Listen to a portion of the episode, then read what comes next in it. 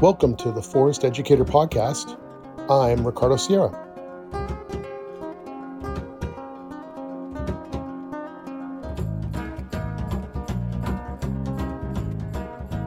I'm really excited to speak with you today, April. Everyone, we're, we're talking with April Zajko from St. Johnsbury, Vermont, I believe. That's is that right? Yeah. Yes. So you're up in the St. Northeast John's, Kingdom. That is the Northeast Kingdom. So we're in the northeast part of the state, and we call it the Northeast Kingdom because uh, it's a really unique part of, of our state, and we still have a lot of untouched nature. And I like to tell people about it and not tell too many people because we don't want them all to come. Exactly. Yeah. I've been up there a couple times going to a couple of colleges to just mm-hmm. hang out up there, educate, whatever.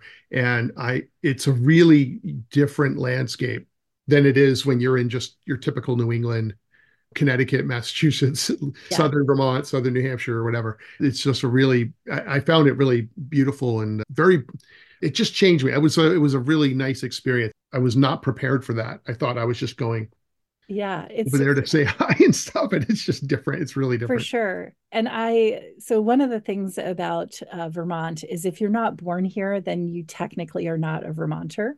Uh, right. Uh, so I like to say, this is something that I've heard someone else say is as soon as I found out about Vermont, I got there as soon as I could. But one of the things, one of the fun stories, you would appreciate this. I was at a, a big expo in Baltimore and I was running a holistic health center at the time. And I was there buying things for our store. And this whole aisle was Vermont based companies companies and like they had all congregated or i'm sure that they talked with the organizers to have all their businesses in this one spot and there was just like this energy of what is this? What are yeah. these who and it was a lot of products. Yeah and it wasn't ben and jerry's. It was like small independent businesses herbal businesses places are selling natural products. It was a, a natural whole foods expo i think was the name uh-huh. of the thing. But i was like oh my gosh and i was in college and i said next year when i graduate I am taking the summer to travel and I'm going to Vermont. I am going to meet this person, like as if it was a, a person. And it's just, there's something really unique about it. That was in 98, and I didn't move here until 2006. It was as soon as I could get here. But it's, I just feel really lucky to live where I do. And the work that you do as a forest educator, and I consider myself a, a nature based educator, it's so alive and vibrant here in Vermont. And so now part of it is like, how do we share this information and get this message and get this access to children all over the country, not just in this little pocket of this beautiful state of Vermont? Yeah, it's really interesting because we sometimes get caught up. I know a lot of educators that will just go, I started a homeschooling group or, oh, I started something. And then all of a sudden 10 years go by and you haven't really gone anywhere and you're just like totally absorbed in that little local yeah. bubble. And then we think, oh, okay, let's step outside of that and see mm-hmm. the national picture, the regional picture, and have those like expos. That's what's great about the natural foods place is that they go, mm-hmm. hey, let's mm-hmm. have a big expo. Let's spend the money to go down there. Yes. Meet a lot of people. And I don't always find that nature people have enough fat in their budget to be able to say, hey, I'm going to go to Philadelphia. I'm going to spend right 500 600 dollars to stay in a hotel and we're going to drive down we're going to have all the meals and then we're going to mm-hmm. set up mm-hmm. a booth and then do this whole thing most people don't have two grand or three grand to shell out on networking or whatever so that makes it harder in our field i think Absolutely. And I think we, many of our independent programs operate on such small margins. And really, it's hard for them to have those kinds of opportunities for professional networking and professional development and which is one of the the benefits of uh, this online world is that we can connect yes. yeah yeah that's exactly why i'm doing the podcast that's what's i love about it is that i'm just like hey we got to do something so let's put this out and make that happen. And what's nice is that you don't have to spend $2,000. But if you want to give me $3 a month at my Patreon, I'm not going to say no. Absolutely. I love to I love supporting you, Rick. I think that I have listened to not the last couple of episodes because we're recording shortly after the holiday break but as soon as you started um, po- your podcast i had already been following you on social media and thanks for all the great content that you share there but the what i love about the podcast is you're connecting us we have we go by different terms and we have our approach our forest educator or whatever whatever the term sure. is that we use is different and it's different around the country it's different around the world but the podcast is just something that I really look forward to. And I know that you went from one one episode a week to two, and I just love it because I feel like we operate there's in this bubble sometimes and when we get to listen to you on the podcast it's just great and so i reached out to you this summer and we've had several kind of mastermind zooms where i'm like rick i gotta tell you some things and i'm doing my business and i just really appreciate that and because there's not enough of that for us yeah. and so, a little of my background is I, in 2010, started a nature school and I didn't do it in isolation. I did it in community. I love that episode that you did about the, the, what you didn't call it lone wolf. What did you call it? Oh, the Maverick and the yeah, the Maverick and the yeah. collaborator. Yeah. I am definitely part of the collaborator model because I know I can get a lot farther when I have the support of others and when I give my support to others. So mm-hmm. in 2010, there was a group of uh, families in my community here in St. Johnsbury. We're a small town. I think we have about 7,000 people. And then there there were preschool options but there was nothing like outdoor nature based so several moms got together and started to brainstorm and then we started to have these community forums to make sure is this viable? And we found some collaborations we got this was even before Zoom World, right? 2010. Right, right. we were on the phone and had some phone conferences when you put the specialized phone in the middle of the table and you talk That's to right. someone far away. Do you remember? Yeah. I remember. yeah. And so Buffy Cheek was, I just can't forget her name, but she was just so inspiring that she was a director of a nature school. And she talked to us about some of the, the things to consider as we were getting started. And that program was going to, we decided to do it within partnership with a mm-hmm. museum that was already an established nonprofit. So it was easier to, it's when you partner with someone or partner with an organization, it's much easier to get started. And one yeah. of the things was that the museum said this has to have proof of concept. This cannot, this cannot be a burden right know, this has to be a profitable endeavor. And so that was the start of it. But even a couple of years before that is when richard Louv's book came out and i had just become right. a mom. And that book was really to me like a call to action. It's really important to me. Like nature was always a big and part important part of my childhood and i wanted that to be a big part of my children's childhood. And so when this opportunity came to collaborate to create this nature school i jumped on it. And so that that school's name is the Balch Nature School. I ended up there uh, for four years and it was wonderful.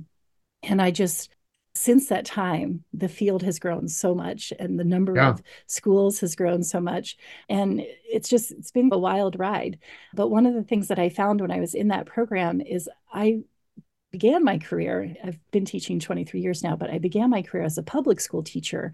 And when I was working in the nature school, at the time it was a part day part year private pay program so it was really limited and so as far as access to the program it, it was challenging so my goal after being there for four years is i really want to take these ideas and go into the public school mm-hmm. go back into the public school and because i was a preschool teacher. I've taught a variety of grades. I've been a reading coach. I've done different roles, but preschool and particularly being here in Vermont, it was embraced. And so I was able to bring yeah. this nature-based approach to the preschool program.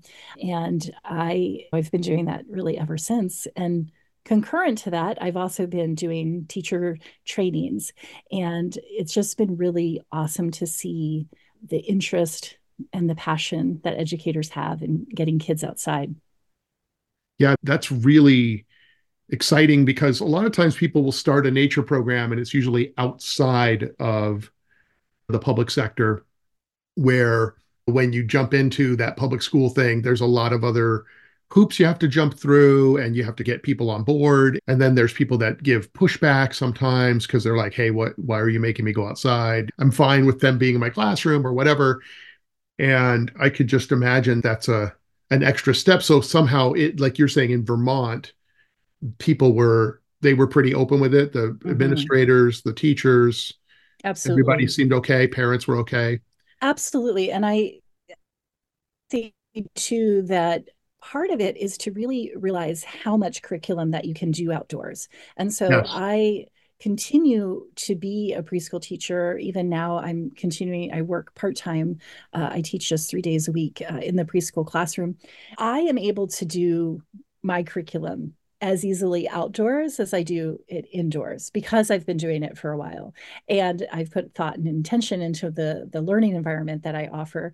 And I like to think of it as equally important the time that we spend outside as the time we spend inside. So I yeah. don't consider myself, I'm not a forest school teacher. I'm not a teacher who teaches exclusively outside. Uh, those things sound lovely and amazing, yet very challenging and it, it has right, its own right. challenges. Uh, so what I call myself is we all have like terms is a nature inspired teacher. I so love that. Me, nature it inspires my teaching and myself like throughout my whole life anytime whether it's through joys or through grief, nature has been such a healer and in such mm. important part of my life. And I can see how disconnected children are to nature. And so I take it on as part of my role is to bring nature both into our indoor classroom and to really think about the experiences, even in a small right. space in a public school, that the children get to have in the outdoor space.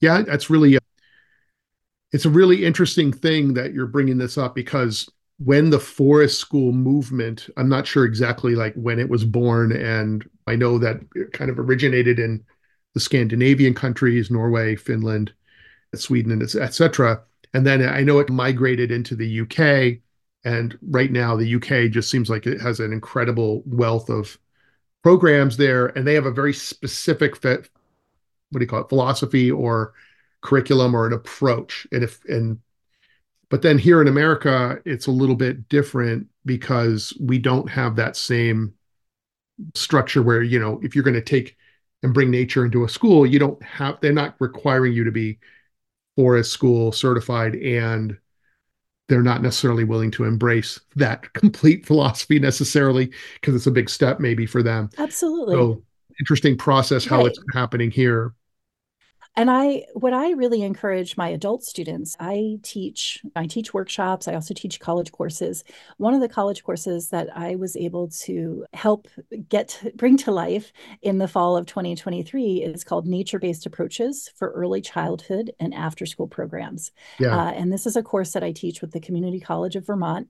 It is a three credit course that my undergraduate students who are working on whether their childcare certificate or their after school certificate or their associate's degree at CCV, they can take this course at their matriculated students. They can take this course as an elective. And the the first round of it this past fall, the students were like, so excited about this. They're like, yeah. I've heard about this. I don't know a lot about this. I feel overwhelmed by this. I feel excited about it. I had one sure. student who said, I don't even like nature. I don't like nature at all, but I know it's important for kids. So yeah. I'm signed up and I I just want you to know that I'm on the fringes here. And it's yes, but because for forest schools and really that you're right, originated in Scandinavia and Denmark, how they did their approach is going to look different than how we do. And so that right. I think that it's really important that we have the opportunity to really think about what works for me. And so mm-hmm. we're not trying to recreate something. We're not trying to for me, I'm not trying to call myself a forest school teacher because it's not what I do. And my aim for most of the adult students that I work with isn't to be fully outdoors 100% of the time. Right. If they want to, awesome. And in some seasons, that's totally doable. And in others, it's not. But rather, I really like to think about how do we support educators so that they can still teach to the learning standards that they're obligated to teach to, but really honoring children's play, child development, the best practices that we know, what kids need.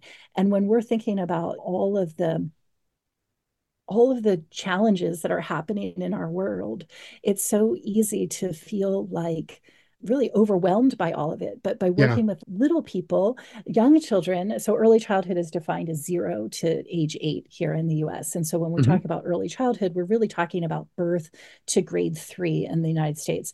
And those children need nature they need it for so many reasons. And so, what I like to tell my students about if you're working in an environment, if you're working in a school or a childcare center that's not so sure if this is if this works here, we're not trying to, you're not going to start by taking huge risks in your teaching practice. You're not bringing in bushcraft, you're not doing flint knapping and right, bringing exactly. in knives and starting open fires. That's not where we start. But no. can we bring in a bunch of pine cones? Could we pull some I heat with firewood. So I'm always like when as I'm feeding the wood stove, I'm pulling birch bark off of the firewood because I'm like, oh, yeah. that's such a great material.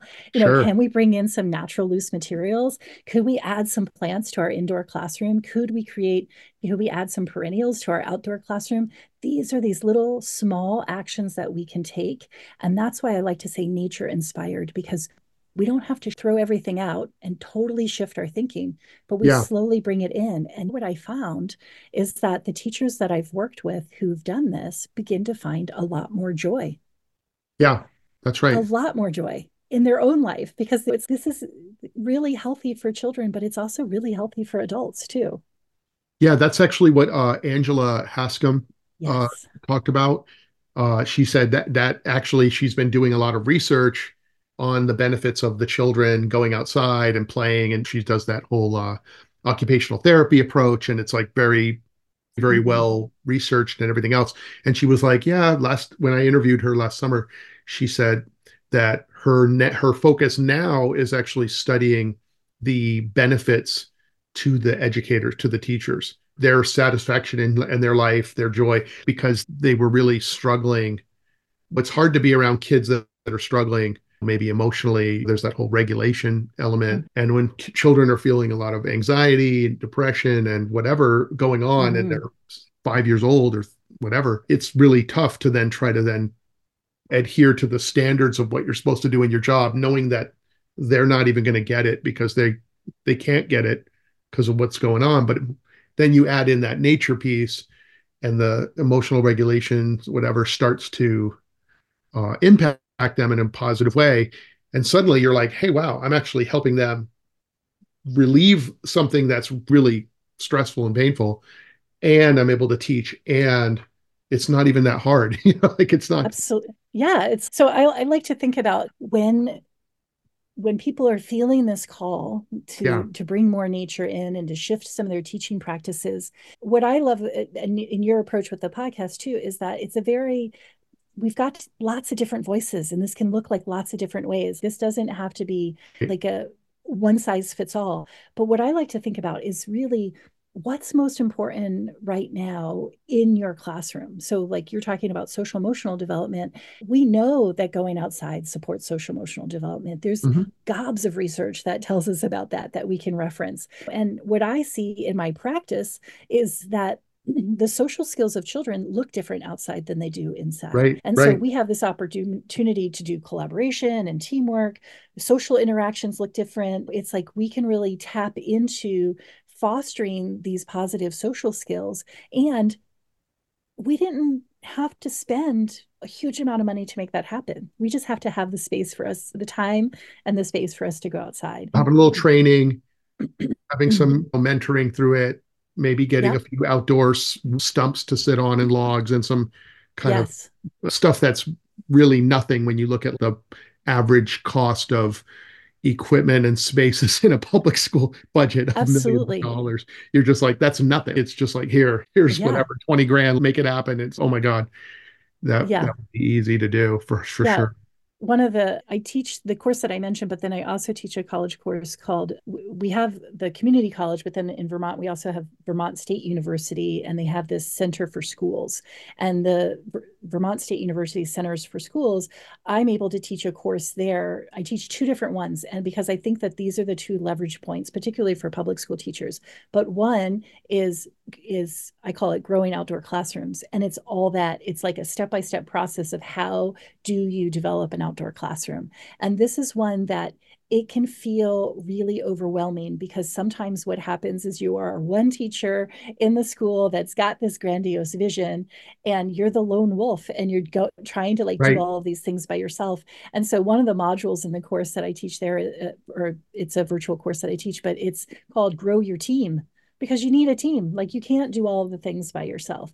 And so the two courses, growing your outdoor or growing outdoor classrooms, and then curriculum development for nature based educators, like having the space and then being able to understand how you're still addressing the curriculum and really because I'm a place based educator, it always comes back down to play. So it's like, yeah. how do we, it, it, there's, it can feel really hard.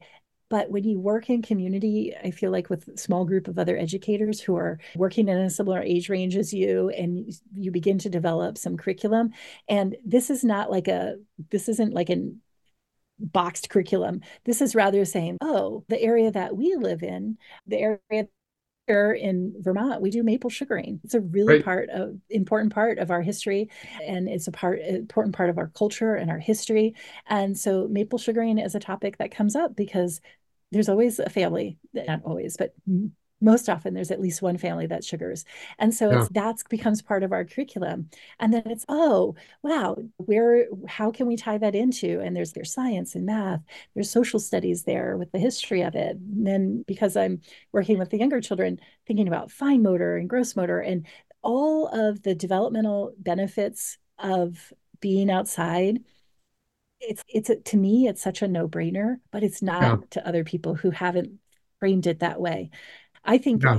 really helping educators to see the developmental benefits of this approach and then really thinking about the practical applications.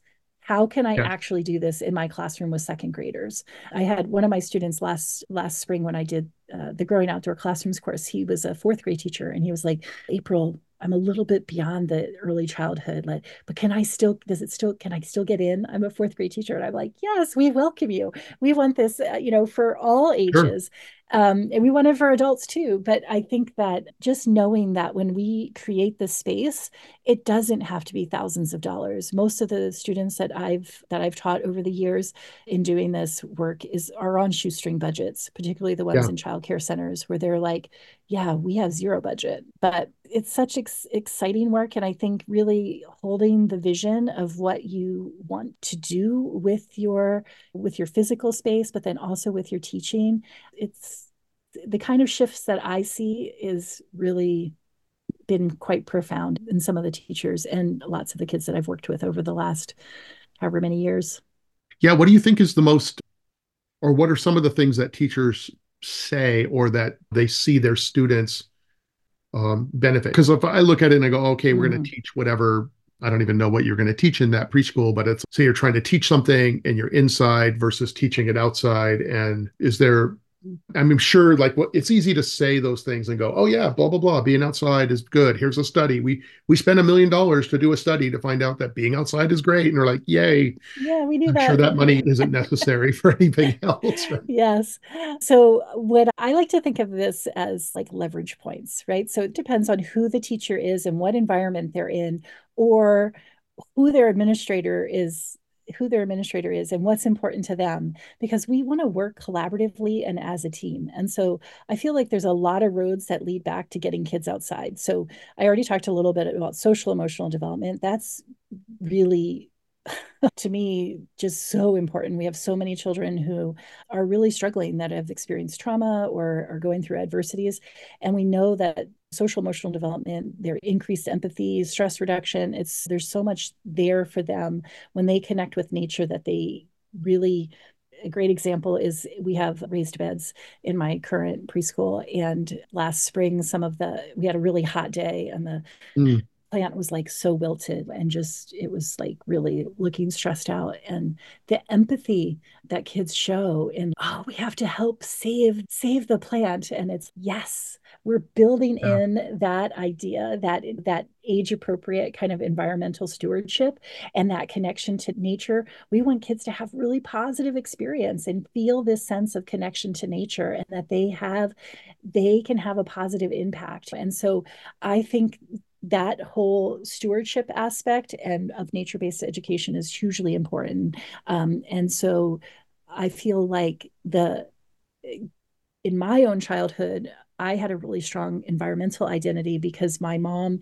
her primary business was in a greenhouse. And so i was constantly in the greenhouse interacting with plants. And she we relied on herbal medicine and we had we lived in a, a forested area. And so i had a huge environmental kinship or identity yes. with with the plant world and it was just part of what if you're a big huge part of your identity is just an indoorized life right, that right. doesn't go if it's, out for uh, minecraft or yeah and it's we want them to have these positive interactions and this doesn't mean that we have to go to national actually i love going to national parks but that's not the reality for a lot of the children that we work with but we have the opportunity to put in a little raised bed is it going to really be like farm to table? Is it going to really impact what we serve in our meals in our food service program? Not necessarily but we want that those hands in the soil.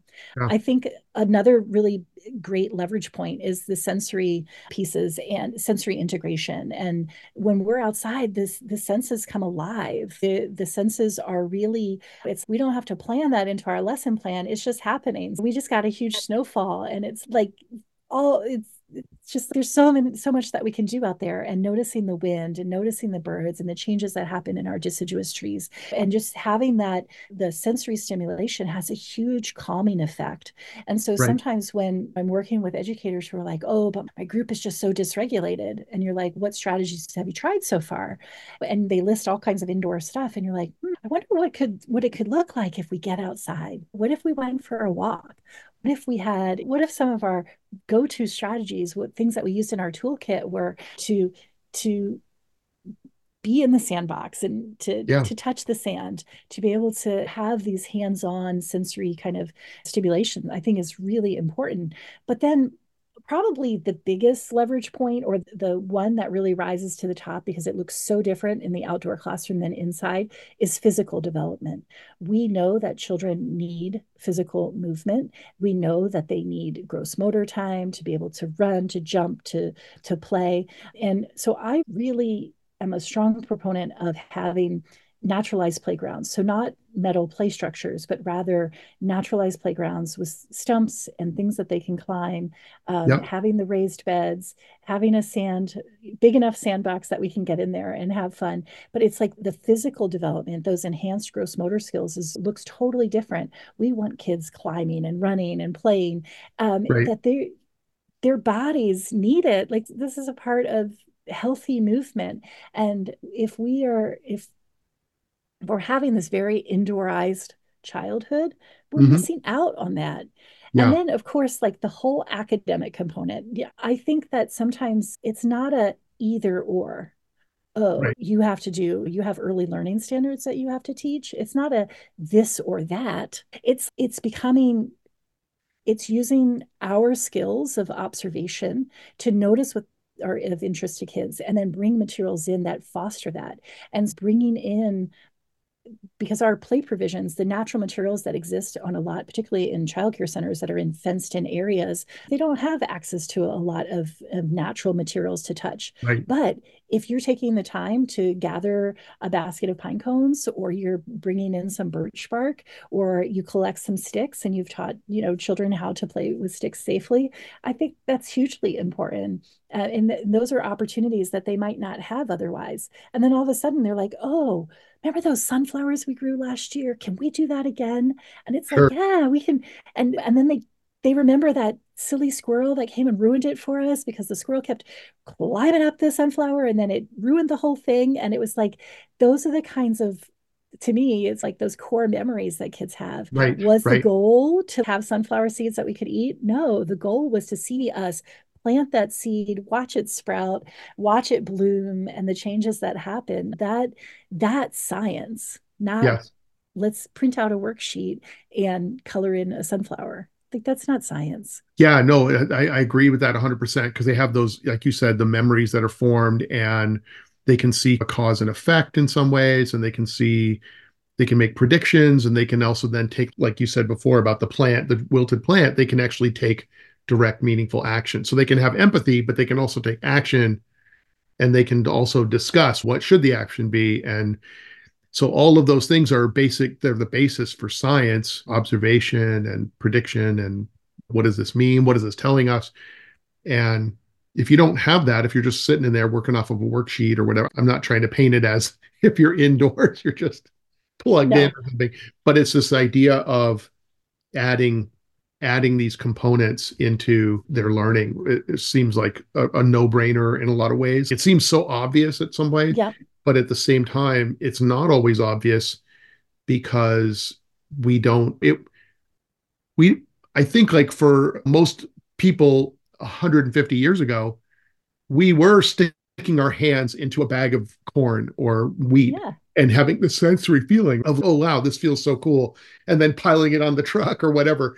And we're out there picking beans with grandma or whatever. And, but now we don't have those things. And education, which was at that time all of the standard literature, indoor type stuff, classic education, it happened inside. And, and then everything, all the other stuff was happening in your daily life. But because our daily lives changed so much, that's mm-hmm. why this is important now it seems like and absolutely yeah and so what i like to do is really think about so i have lots of ideas lots of teaching ideas lots of strategies that have worked things that i know kids just love and all these lived experiences of things that flopped right? Let's be yeah. real. That's as important to share with my adult students as well as gosh i thought this thing i put a lot of time and energy into this thing and it just it wasn't it was a flopper. But one of the things that i do that i find is being able to really one of the what i'm trying to think of the name of it. Year long year long learning outdoors. It's a program it's a, a workshop that i've done. So one of the things is this sounds great for preschool because a lot of times in preschool, public schools do embrace, certainly here in Vermont, but even other places are embracing play. I mean, that is how children learn, and they embrace that for preschool. But then it's like all of a sudden they click over one school year and they get to kindergarten, and it's like very academic focused, very teacher driven, sit and do tasks. And so I am really excited because the Vermont Kindergarten Conference, it's an mm-hmm. annual annual conference organized by our agency of education. And so they have asked me the last three years that this is the third year, but they've asked me to be one of the presenters. And what I like to do is I like to show up there and say, here is these ideas, these play invitations, these play-based uh, learning activities that we can do outside that totally align with your your early learning standards and even the Common Core. And because children learn through play. And so let's yeah. see let's make it let's make it easy for us to see how we take we can do these things.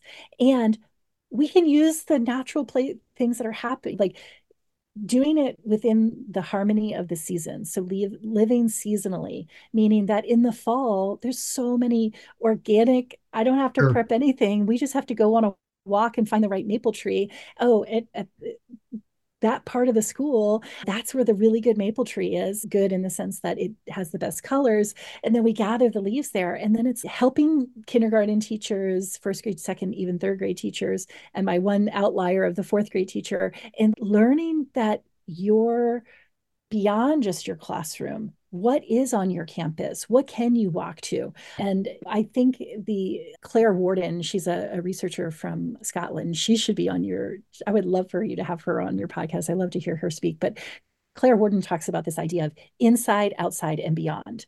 And yeah. so the inside is the indoor classroom, the outside is that kind of human managed, teacher managed space. And then the beyond for very little kids, if you're in a childcare center and you have little biddies, you're probably beyond might only be two blocks away, right? Uh, my huh. beyond in one of the public schools that I worked at for a while, I created an eco classroom. And the beyond, it was really like, uh, 50 steps away from the classroom, but because we had a tree buffer, we really felt like we went to some magical land. And that with young children, yeah. it's easy. But this idea of inside, outside, and beyond is we can think about how we teach in all of those spaces.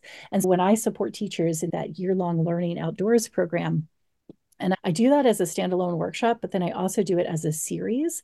And the first time is good because the, kid, the teachers get excited about it. And then the second time we gather it's better because they're like it it worked april my yeah. kids were so excited about the those autumn art there the autumn art process art that we did was like oh my gosh they just lit up and they were even the ones yeah. that never want to do anything and it's yeah and so teachers need these like minimal teacher prep kinds of things that utilize materials that are already in our outdoor space or materials that we already own so it's not going to cost much and then to create these learning opportunities and to me it seems so simple because I've been doing it for a long time but for a lot of teachers it's it's just a different way of thinking. So yeah. if a teacher and this is comes this comes from a place not of judgment but if a teacher is used to doing their planning by going to teachers pay teachers and printing a printable that's what they know. So that's what they get used to. And so the curriculum course that i teach for the college i'm like you can't you never ever write worksheet on anything that you turn into me because I will say, huh, how can we do this differently that is more age appropriate? Because likely these children will have the rest of their lives to be working in workbooks and working on worksheets. And let's give them these other opportunities. And I, I like to say, but teachers need support, right? So yeah. sometimes I get hired to go in and work with teams. And if it, I have learned to ask some questions before I get contracted for day long events because I want the teachers who I'm working with to be excited that I'm there. If I get yeah. there and they're like, oh, arms crossed, eyes yeah. rolling. Here's another thing I'm going to have to do that I, that's probably going to be take me out of my comfort zone and I don't feel like it. Yes. I don't, I, what I do now is I do a pre survey uh, and I do a really simple pre survey because I want to hear what they want to do, what they want to learn about. And so these kinds of uh, day long programs that I don't do a, a, my, my calendar is really tight. So I don't do a lot of these, mm. but by doing them, it helps me remember the obstacles that teachers have. And I did a winter one with, uh, a larger program in the Burlington area uh, called Next Generation. And Next Generation had me come in. They have five schools and they did the pre-survey. And it was like by having the pre-survey, I really know what are the obstacles that they're facing. So I'm not just coming in to talk to myself for for the eight right. hour day or whatever i'm coming in and i'm like oh my gosh i'm really hearing you have a challenge with wintertime and with gear and this these are strategies and here's a right. toolkit that i've created or let's work through this and when we start to think about how we we help people overcome their obstacles i think that's hugely right. important yeah you're 100% right on that it's like you you have to be invested in finding the solution and sometimes for a lot of those kind of in-service trainings, you just go, all right, here's somebody, they're going to get paid a little bit of money to give us a song and dance, and uh, let's just get to the chicken patty or whatever at lunchtime. And, and that's the highlight. And maybe there'll be something that'll laugh or, or whatever. And it's like a totally different thing when they're actually invested coming in and going, hey, we're going to collaborate and, and I'm going to walk away with five things I can use to make Absolutely. my life better. Yeah. And it's, I have found too that I want to honor their knowledge. Like I, my my master's degree is from U- University of Virginia, and it's in curriculum and instruction. And when I first started teaching, I was in a very traditional, I was in a very traditional preschool program. Sorry, not preschool program, public school. I was a 1st mm-hmm. grade teacher in Virginia. It was this was during the, this was like, No Child Left Behind error Mm-hmm. Those of you who've been around the block for a while, very much talking about this acronym AYP, adequate yearly progress. And each year, children are going to, and I started my teaching career during that. And I was like, holy moly, I have made a terrible life decision. Yeah, what am I doing? Uh, I can't do this. I am going to shrivel up and just wither away here. I yeah. need someone to come pour some of that water on, like I said in the garden, because it was like I just couldn't do it. And in Virginia, I'm not sure if it's still that same acronym, but their standards were called Standards of Learning. So that acronym is SOL, which yeah. it's like it's a they're out of luck shift out of luck. That's right. Exactly. a different s word. But it's like that was oh my gosh. And we had these curriculum pacing guides where it was like third week of October, all of the first grade teachers are in the same, they're teaching the same topic in the, the math curriculum. And it was like this idea, but oh my gosh, being so micromanaged and really looking at it like as a didactic teaching practice of like teacher, I am the wise one and let me give you my knowledge right. to it all has to flow downhill. Yeah. But thank goodness Pam Phillips was across the hallway. She was a seasoned kindergarten teacher and she was like, "Oh no, let me tell you, let me." And she was a math expert and she was a teacher leader and she was like, "This is what you need to do." And shut your door and then and I was like, "Oh." And then it meaning shut your door and do what you need to do. And so for yeah. me, it was like, let's get out of the door, let's go outside and do this thing. It takes time, and you can't be, if you're the lone wolf, like you are the one feeling like you're rocking the boat or you're the difficult, whatever, that's right. really exhausting. But when you pay attention to your colleagues and see who's the other one who's wearing hiking shoes and has dirty fingernails and yeah. clearly like values nature and being outside, that's probably your person to go to. But it's hard to, for me as a leader in professional development, it's just, it's come, it, I feel like I don't want to go there to convince someone of doing something. I right. want to come there when you are ready, when you have when your team has the capacity and the interest. And so that day that I was describing doing the winter winter in the outdoor classrooms as an in-person training, it was like we got so much done that day because we started at a point where we knew what were the challenges and right. and they it's a it's like that it's not one and done. You need ongoing mentoring. So yeah. you need people within your team to continue to revisit it and go, okay, now we've got we have a foot of snow on the ground and these are the challenges that are coming up now. And so how do we work through that and to be able to work in community I think with others right. to come over come overcome those really practical logistical kinds of things because it can sound yeah. good on paper but you really need some mentorship and some support to make that's it really right happen. that's right but I've always found I've, I've done a bunch of trainings before a lot of times I do them for like after school staff people who are doing after school programs we had a great program here that went to 18 different schools and they were it was a really solid program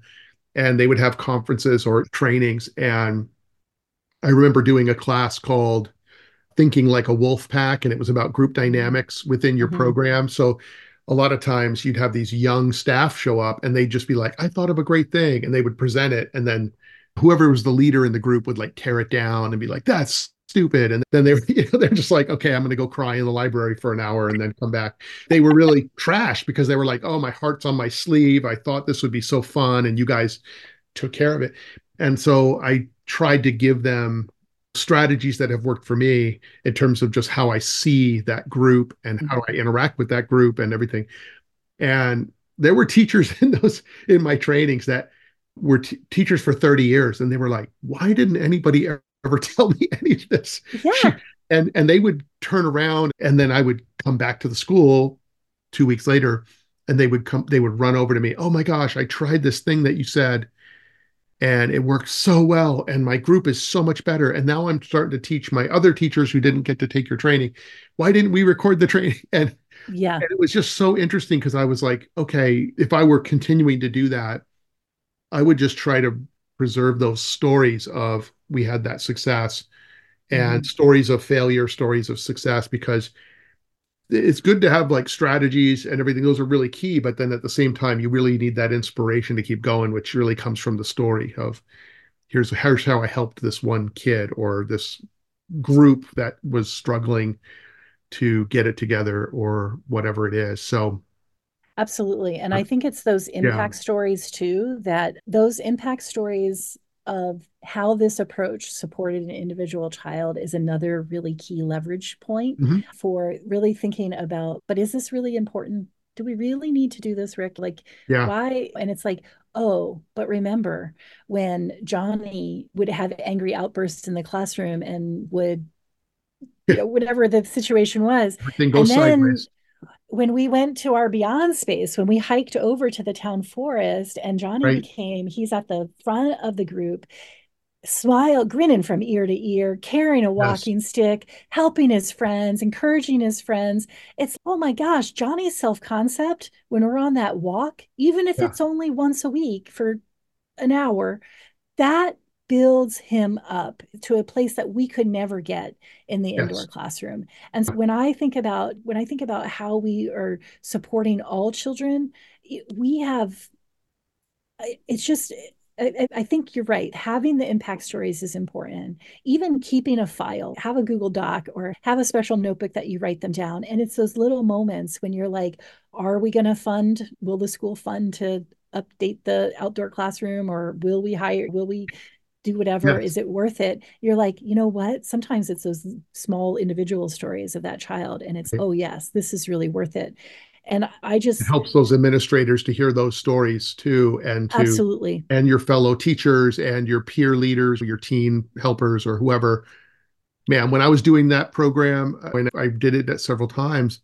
i remember a couple of teachers were like that seems like a lot of work i don't know why i would do that and i go you already know what it's like to not do it in your class. Yeah, how's that and working I, out? and how's that working out? I said, I'm not here. I'm pretty non-committal when it comes to public school. I'm just like, hey, you don't have to do it. Don't do it. That's okay with me. But you're the one with the problem. I said, when I show up at my, when I do an after school thing, they're raring to go. I had fifth grade boys going crazy making dream pillows that I was stuffing with just, they were just sewing. I didn't know what to do. It was like, I ran out of ideas. I wanted to do something new. I just grabbed a bunch of cloth that my wife had. And we made these really cool pillows. And I thought when I showed up, there was just all boys. It was like 15 boys. And I was like, uh oh, I'm not sure they're going to be into this. And yeah, all the teachers came up after me after they were like, every one of those children were so excited to sew with darning needles and yeah. make a pillow. They were so happy. They were just like, I've never seen those boys be quiet for two hours. And, and they just raved about it. And I was just like, yeah. okay, did you look at their pillows? They were horrible.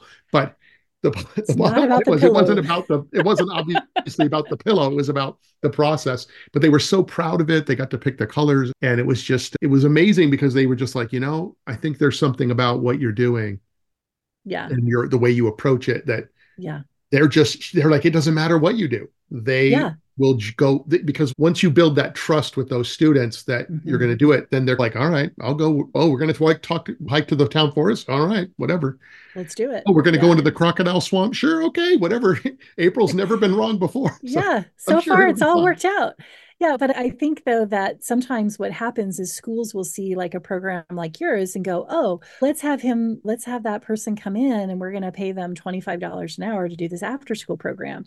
Right. And it's not sustainable to expect someone with your level of, of knowledge to come in and do that level of programming for $25 an hour for two right. hours a day, twice a week. It's no, it doesn't quite work that way. And I, one of the hats that I wore was in, years ago in 2007 i believe it was i was an after school director and i went to the national conference for the 21st century community learning centers right. grant the cclc yep. And I just remember there really seeing this huge wide variety of programming that programs mm-hmm. did across the country and talking with after school leaders from from experts, ones that were there as the keynote speakers, and then people who were there as I'm the assistant teacher in a whatever, and just this wide variety. And then realizing what's unique about after school programming to me is that you can have these experts come in mm-hmm. and give this opportunity and will the dream pillow be the thing that the kid does for the rest of their life? No. But then all of a sudden they're like, oh, Ricardo can make something out of nothing. Ricardo can bring in a bunch of sticks, and then all of a sudden we've got this thing. Ricardo can right. bring in some fabric and a darning needle and a little bit of stuffing right. and fine motor skills. yeah, and it's it's amazing. But I think we want children to be able to have these experiences, and we want to be able to support these kinds of people who have these, yeah. these skills to come to bring because for me it's when i was one of the largest grants i ever wrote was a million dollar grant and we got it. And i was like yes! Like we actually have money yeah, to pay awesome. people to do quality programming. And as grants go it comes and it goes. But it's we have to be strategic in thinking about not only the access that our children have but to make sure that we're really supporting the people who are asking to do the programming. And that's come up a lot too in my work with farm to school is it's we want to be able to I don't want to be the person that's going to knock on the farmer's door to ask for free pumpkins. I right. want to be the person that contacts the farmer at a reasonable part of the year when they're not busy that says, Hey, we're at the elementary school and we would love to collaborate on pumpkins with you. How can we do it? And right. what can, right. so that it's mutually beneficial rather than to think oh those nature people that farmer or those that wilderness survival expert that lives in my town should work for free because it's kids it's just not it's not sustainable and the same goes true for for our staff it's like we we really have to be and you've talked about this in some past episodes but we have to be thinking about how are we learning to charge enough to be able to have this to sustain us yes. because a lot of times nature nature educators who are doing this work it's it's on their own back because they meaning they're not making enough to put food or they're not right. It's hard and so we have to think about how do we support this ecosystem so that they are able to charge more. And it's also something that I found really interesting is that when I did some of my first after school programs, I would bring in a bucket, like a five gallon bucket with some sharp stones. And I would, I brought like another five gallon bucket with a bunch of sticks, like maple sticks that had bark on it. And I brought a drop cloth and some sandpaper. And I just showed up there and I was just like, hey, we're gonna we're gonna practice using stone tools, which native people have done for years and years. And you're gonna get a chance to take use this stone tool to take the bark off these sticks.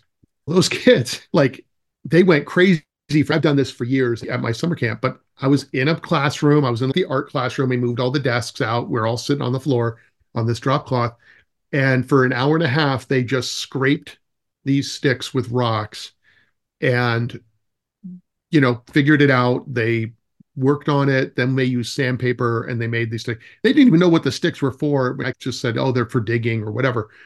But at the end of the day, I was thinking to myself, I should be wearing a ski mask when I go to get paid because I brought a box of, of sticks and some rocks. Mm. And that's all I did. You know, I mean, it was just yeah. like, I feel like anybody could do that. Like, why are yeah. you guys going to pay me all this money? And but at the same time the teachers there were teachers that started doing it and they were like i don't even know why i'm doing this but it feels so good. And they were just emotionally getting a chance to like work on this and not that kind of like dexterity like knitting at the end of the day. It's mm-hmm. like really self-soothing. Absolutely. And and they would just go all those kids were like helping each other and passing sandpaper back and forth and sharing rocks that were better or whatever. And they just the way that they talked about what they saw was those were things that I've seen before, but I just think, yeah, that's nothing. That's just what I do. But that's not really nothing. So it's like helpful for mm-hmm. us as educators, if we're nature people, to understand that some of the things we do is actually really powerful. Mm-hmm. And it's not just a box of rocks and, right. and or, or a bunch of a bunch Whatever. of cotton flannel yeah. and some pillows pillow stuffing. It's just like they don't really understand quite it, it's a difficult connection to make sometimes but then once you start making it mm-hmm. and you can actually do activities that children love and and trust like it only takes four times or three times before they're ready to go they will be Absolutely. they'll do whatever you want them to do because now you've got some mm-hmm. credit in the bank a little bit i wouldn't do a hard thing the first day i've tried that before and then all of a sudden they're like having trouble. They're like, I'm making a willow basket. And they're like stabbing themselves with sticks. And they're just like, this sucks. And at that point, you're going to have trouble for the next, you know, few weeks. But if you start Absolutely. with stuff that's easy, then they get to trust you that each thing is going to be, they're going to feel good on the other side of it. That's like really key that they, Absolutely. At least in the beginning, they feel good that they're going to put effort in. Yeah. A hundred percent. Yeah. And so I, I think one of the really key parts uh, of this is I think that educators, they feel that call. They feel yes. that, oh my gosh, those sticks that we had and that activity that we did, it's really simple, but there's mm-hmm. some beauty in that simplicity. Yes. And so I just highly encourage, and I use the word teacher. Nature Inspired Teacher is, mm-hmm. is my Facebook group. We have 15,000 members from around the world in there.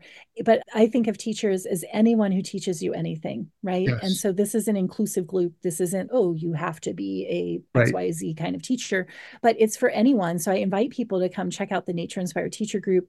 I highly encourage people to post questions, ask questions in there, share what's working. Like, sh- just seeing a photograph of the description that you have like i consider that like a learning invitation we've got the sticks we have we've got this plan and for in early childhood, we do, I want to honor children's creativity. So they might end up building a little fairy house with the sticks. That's um, right. For the younger group, like that makes sense. But I think sometimes we have to see it. Like we have to yeah. be able to see the thing happening to know that it's worthwhile. And right. early in my teaching career, I can remember a day very vividly. I used to have students from the local college come and they would, they were, I don't know um, if the professor's retired now, but I think he sent them to me so that they could just have some sort of different experience. But right. um, I would have these young, unfiltered college students that be like, but where's the playground? And we're standing in this gorgeous naturalized playground with no right. i said oh i think what you're asking is where is the play structure? Like right. where is the metal? Yes. Where's the primary and colors and the and i said equipment? can you find the slide? Because we had a ground level slide on a hill on a berm that we built. Mm-hmm. and she was like do you call that the slide? Because it was ground level. She wasn't used to looking at that.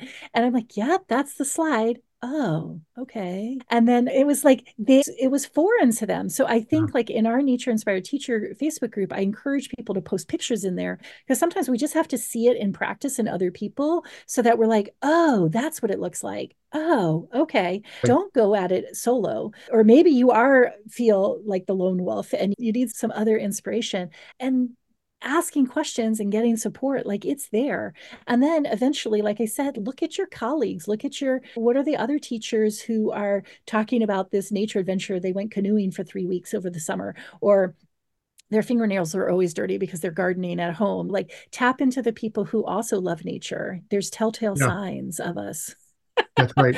this yeah, is an audio, so they can't see, but there are telltale signs. Oh, the one that wears the Birkenstocks and whatever. Right. That's pretty much a lot of the population here in Vermont, but find your community, like your local community. And, or if it doesn't exist within your childcare center or in your school, what's the local community in your county? What other people? Sure. And it's, we don't have to be in these little silos. I'm a public school teacher. I'm a homeschooler. I'm a this and I'm a that. And oh, I only do it this way. No, we have, there's so much commonalities between right. these different approaches. I just encourage people to find their community. And like I was saying, teacher, that term term, we learn. I'm a lifelong learner. I learn from lots of different sources. Reading books is a really great way of really tuning in to these teaching practices. And I have learned so much over the years. Claire Warden is probably the person for me that's like at the top of the list. David Sobel or Sobel from Antioch. University, right, Antioch. his place based, and now he does more with nature based pre or nature schools. I you can learn so much from books. Don't feel like you're having to wait to get some sort of certification or some sort of whatever. Yes. You know, you are the person to help these children feel connected to nature. They don't need a licensed naturalist. I don't know, do they even license naturalists? They don't need the PhD right. with in environmental studies. They need you who's, oh my gosh, that newt is interesting. How did that color? Oh, I wonder. Right. And right. they don't need you to know all the answers. You saying, huh, I have no idea. Right. I wonder where we could find out more. It models for them lifelong learning. And so it's don't go at it alone. Find your group of people, find your community, and then maybe build a PLC, like a professional learning community within your school or within your school district or your supervisor union or whatever the structure is. And if that doesn't exist, there's lots of us out there in your towns. And there's just, I just really encourage people to, that they feel that call, if they're listening to this, just get brave and say, this next month I'm, i want to do such and such in my classroom i'm going to bring in natural loose parts and then the final take home point for me is the very best teacher is mother nature right and prioritize it and even i tell my students five minutes you have five minutes for sure. You're scrolling or doing some other task that isn't changing your life. You can take five minutes and go outside and be out there notice the things, breathe in right. the fresh air. If you're we have a lot of gray skies these days, but even the gray skies, it's important to be out there. Mother Nature has so much to teach you. You don't have to be an expert in it. You just have to be curious and you just have to keep listening to Ricardo's podcast. It's, it's, yeah, the way to go. a little shameless plug. I didn't pay you to say that, but I appreciate it. No, you're absolutely right. And it is like a key element that in some ways it's weird. It's like a weird dichotomy, right? You have on one hand you have this element of oh we just need to do this thing and it's going to help the kids and it's really helpful.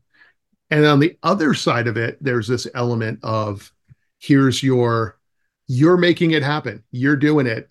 And you are going to see the impact as soon as you are finished. You'll see it pretty quickly that this change will happen and you'll know you your efforts are, are helping those kids.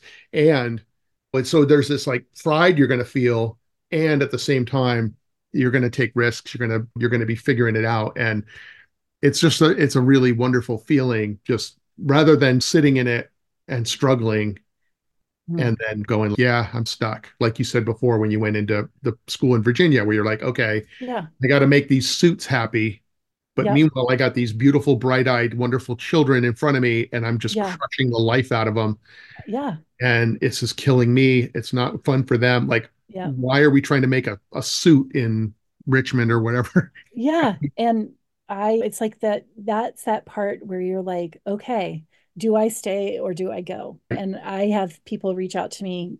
it usually happens, usually happens a few weeks into school, and it usually happens yeah, at those transition times. Do I sign my contract again for next year? Yeah. It's, this is, and it's a really hard question because do you know what?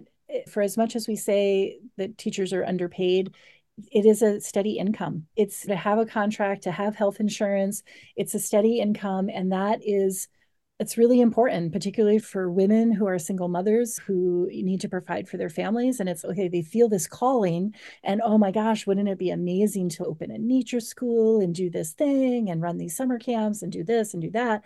And it's, oh, so you can feel this like push and pull of.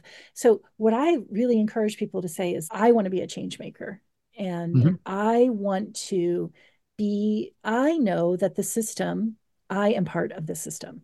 I don't have to stand over there and look at the system and judge the system. No. I need to think about what changes can I make. But if you're in a dysfunctional system, you might not be able to function within yeah. that dysfunction.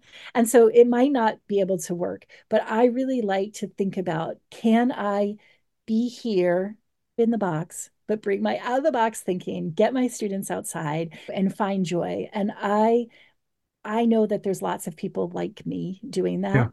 Yeah. who are public school teachers who are doing innovative and creative things who are whether it's through farm to school model or forest school forest immersion or eco model um, those are very doable. And if that can lighten up your teaching practice that's great.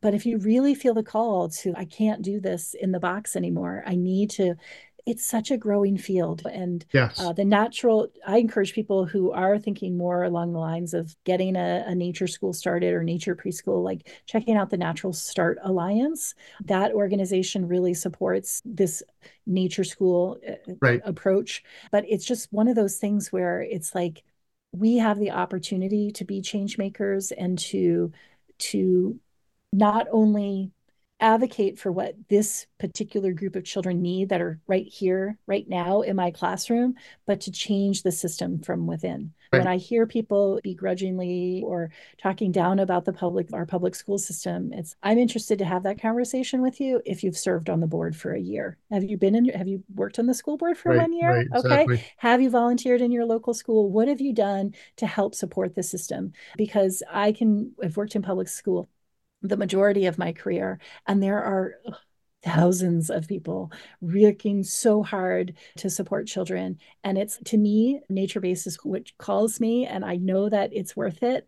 And so keeping to show up and to support those educators who are in public schools. And I keep saying childcare because what zero to five is important age. And so they too don't have childcare programs across our country. They don't have the support of high quality professional development. And so right. it's really important that we think about how do we create their many childcare centers don't have professional funds to send someone to take one of my college courses. And so it's important that we find and create ways for them to have access to high quality professional development. And I can get that's, we'll have to earmark that for another day. Yeah. that's a whole really other true. soapbox. It's really true. Need, that yeah. is a big difference in terms of how, where people fit into the spectrum. So some people will be a teacher and they will do nature inspired teaching and outdoor classroom and they will make a move that way and influence mm-hmm. teachers and over 10 or 15 years there's a big impact you can have. Other people will say this isn't really for me. I'm not liking this. I'm going to start my own nature preschool. Yeah. And when then all of a sudden children are getting pulled out of the school to go into that. And that changes the system because then they go, hey, wait a minute, what's yeah. going on? And then I know other teachers are leaving because they're not yeah. professionally happy. They're working for forest schools. I know that happens in England. I know that's happened up in you know a bunch of different areas where forest Absolutely. schools are, are are su- pretty successful.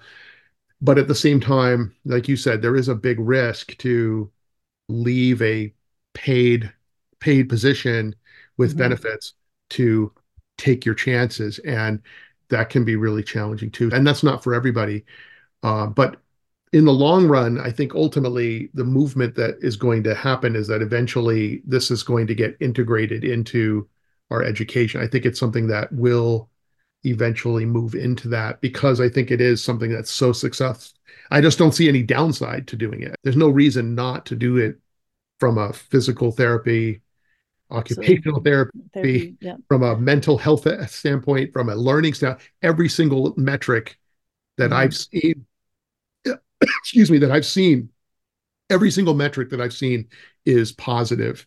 Mm-hmm. Uh, I, I, just I don't see any real negatives. I don't know. I guess maybe if you're like working in Abbott Elementary or something, and you've got all these teachers fighting for different things, you go, eh, okay, maybe it'll be a struggle. But it's but even with this a struggle, it's going to eventually move in the in that mm-hmm. direction, and then they'll will also be moving towards having real equity as well, so that because it is expensive, right? To it is to, to pay for forest school for parents when that's coming out of pocket. So that's a, a whole nother element.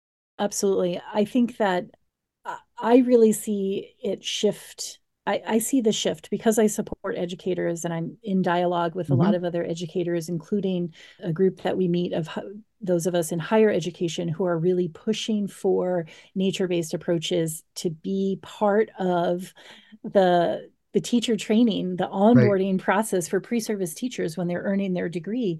Like there are, there's not many, but there's a few of us. And so I think I've collaborated with a few higher ed folks who are like, how do we get this yes. into practice not that they're going to all they're not going to take one course they're not going to take april's nature based approaches for early childhood and after school programs and then become some like they don't learn all the skills that they need to but that it's a viable educational approach just as some right. just as viable as something else and those are the ways that we change systems right and so yes. i think that we the more confidence that we can have in our clarity of message about why we do what we do. So if someone says, well, I got a bunch of sticks and doing this thing here, and you're like, oh, wow. And to be able to speak, and I'm not talking about like fluff, it's just, oh, it makes cute pictures for us to post on Instagram for our school. Yeah. No, that's not my why. My why is I want children to have these sensory experiences with natural materials, to be able to think in creative ways. The cognitive, we didn't even talk about cognitive development earlier when we were talking about yes. uh, developmental benefits, but these enhanced problem solving skills. You mm-hmm. know, if you are trying to build a fort, that is really hard. And yeah. I, I was with a group of fourth graders in their eco classroom, like a nature immersion, half day nature immersion. It's not something that I do regularly, but I was filling in.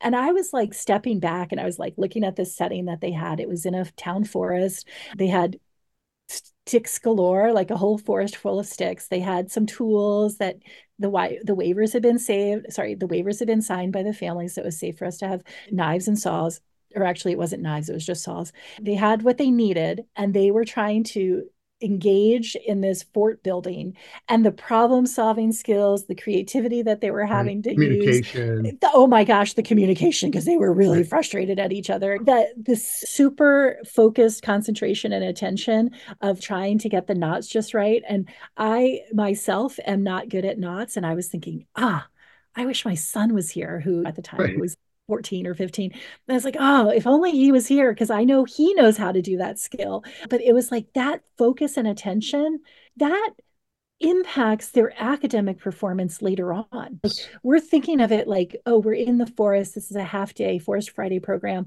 Um, and oh it's like the pressure valve and they can it's like different right never no yeah man, they, no it's 100% those different. skills translate to perseverance and resilience and the days we went out there um, one of the teachers was on maternity leave and that's why i was going out there with them and i wasn't their normal teacher and of course i'm used to working with preschoolers so when you go from working with preschoolers to fourth graders you're like oh my gosh these are children are geniuses like right, they could do exactly. so much more and i know you work mostly with older children it's like right. i'm zero to eight and you're like eight to 15 or something but they're it was just fascinating of what they could come up with. And then it was really interesting because in that fourth grade age range, like their imaginative play, some of them are still very imaginative and creative, and others are very serious. Right. And, and so it's just fun to see children of all ages benefit from that. Even a, yeah. I was at Green Mountain Teachers Camp, which is a, a, residential camp program that happens. It's a professional learning community that happens for one week in June, and it's very outside of the box. It's very different than like any other.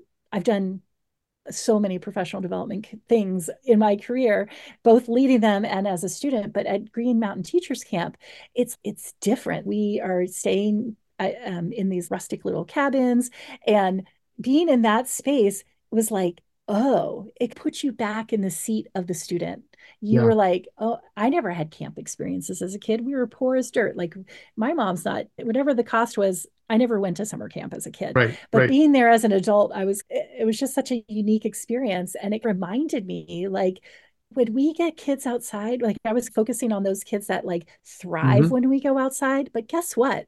There's the other side to that coin, right? You have the kid who in the indoor classroom, smarty pants, knows everything, quotes everything, quickly right. do the math, got this skill, can do that, thrives, used to praise, used to like being first and having yes. the winning essay. Go outside and they're like, can't get the sticks to stay together. That's right. They, That's right. Ah, and it was, we're not trying to tear them down. We're trying to build them up. But you know right. what? For some kids, it is the flip side of the coin. And this is so far outside of their comfort zone. They too are benefiting from social emotional skills, cognitive yes. learning, physical development, fine motor development. It's like we want to push those kids to not to a place of discomfort, but to a place of, ah, yes. I do still have things to learn here. That's and right. So oh, I can watch I, that other kid who isn't really a brainiac at math, and that yeah. kid really knows what he, what they're doing. And yeah. I can then, I can, I don't have to be the leader. I can let other people lead and I can learn from what they're doing and appreciate that. And yeah, no, 100%. Yeah, and I I don't know. I one of the other so I think t- for me like t- the top two pieces of advice if we're going to try to wrap this up at any point, yeah. Ricardo and I could talk for a long time. Right? but two things that I feel like spend time outside and commit to five minutes a day. That yeah. is not a big ask. And once you get out for five minutes a day, maybe you'll stay out for longer. I hope you will, but it, there's no pressure. Even five minutes a day helps you to tune in. Ooh, this is what 14 degrees feels like. Or, yeah. oh, look at this interesting things that's happening with the ice formations on the little creek behind my house spend five minutes a day outside and reflective practice, mm-hmm. meaning that you reflect. And I encourage teachers to do it longhand. Don't open up your computer because as soon as you open up your computer to type into the Google Doc, you're on Instagram and then you clicked on the thing and now you're like somewhere else. You're down like, a open up a oh yeah, op yeah, total rabbit hole. And guilty as charged. It happens to me all the time. But having that journal and having that pen and writing those reflections, whether it's like something that you noticed outside or something that you observed in your children. In early childhood, we do a lot of uh, anecdotal note taking and a lot of anecdotal records because it's like, our data collection looks different than it does for older children, but we become really keen observers. And I think that in early childhood, we use really use observation to tune into because our kids can't always communicate what's happening. So we use observation, but those same skills of observation is what naturalists use, and they begin right. to notice things. So do you need the PhD in in dendrology, ornithology? No, it's oh, interesting. The chickadees, like today, for whatever reason, the chickadees were like, and we have a weather event uh, expected. Yeah chickadees were going berserk on my back deck. And right, it's just right. one of those things where you're like, coming. yeah. And you're like, huh, that's really fascinating. And spend time out there, do reflective practice, and then find community and I just think that those, to me, those are like the keys. And I, I hope I get invited back so we could talk about. Oh yeah, no, totally, totally. Yeah, we're scratching the surface here. I really appreciate your time and also all these insights. Man, where do I start? But please, I just so everybody knows, we I'll have your uh, links to the nature inspired teachers uh, Facebook group and any other links to contact you or connect with you online. Mm-hmm. Yeah, and I'm sure. I recognize that some people don't use Facebook, and I think that's probably a, a, better use of their time probably but the other link will take you to my link in bio page and right. if you opt in to my i think i'm going to put uh, the resource that i'll have at the top will be it's actually called autumn artist it's an opt-in mm-hmm. where it's a really great curriculum resource and it's focused on process art but it would definitely be something that you could use from two year olds to 102 year olds because it's nice. just beautiful activities that are simple. Uh, it is aligned to the early learning standards. So that'll be the little opt in. But if you put your email there, then you'll be on my email list. And I send out uh, email on Thursdays. And I really aim to, to give a lot of value in my emails about action. I, what people want is idea activity ideas yeah. and so yeah, i like to deliver in my email and also of course drip in there like pedagogy and philosophy and some other good stuff. Sure. But yeah, um, you have some online courses that people can take too, which are really wonderful. Yep. So awesome. Thanks so much for coming out and being on this and taking your time on your on a snowy day to yes be out here problem. with all of us. So I really appreciate it. I'm I just appreciate being invited. I really think the work that you're doing is great. And I just feel like I'm now part of some secret society of exactly. educator podcast guest. So right. if Hopefully there's a hand, too secret. if there's a hand signal, you can give it to me because this is just audio. No one else will know. That's right. Get a little, get the hands, the signal, the chain, the bat signal or something. That's Absolutely. right. All right. Hey, thank All you right. very much. Thank you. See you in the forest. You bet. Thanks for listening to today's episode and for all the things that you do to help build a world that is connected to nature. You can get access to the bonus episodes, my forest educator nature journals and curriculum, as well as other useful content by subscribing to my Patreon page where you can support us at any level. You can find the link in the show notes for that and my website and social media as well. And I will see you outside.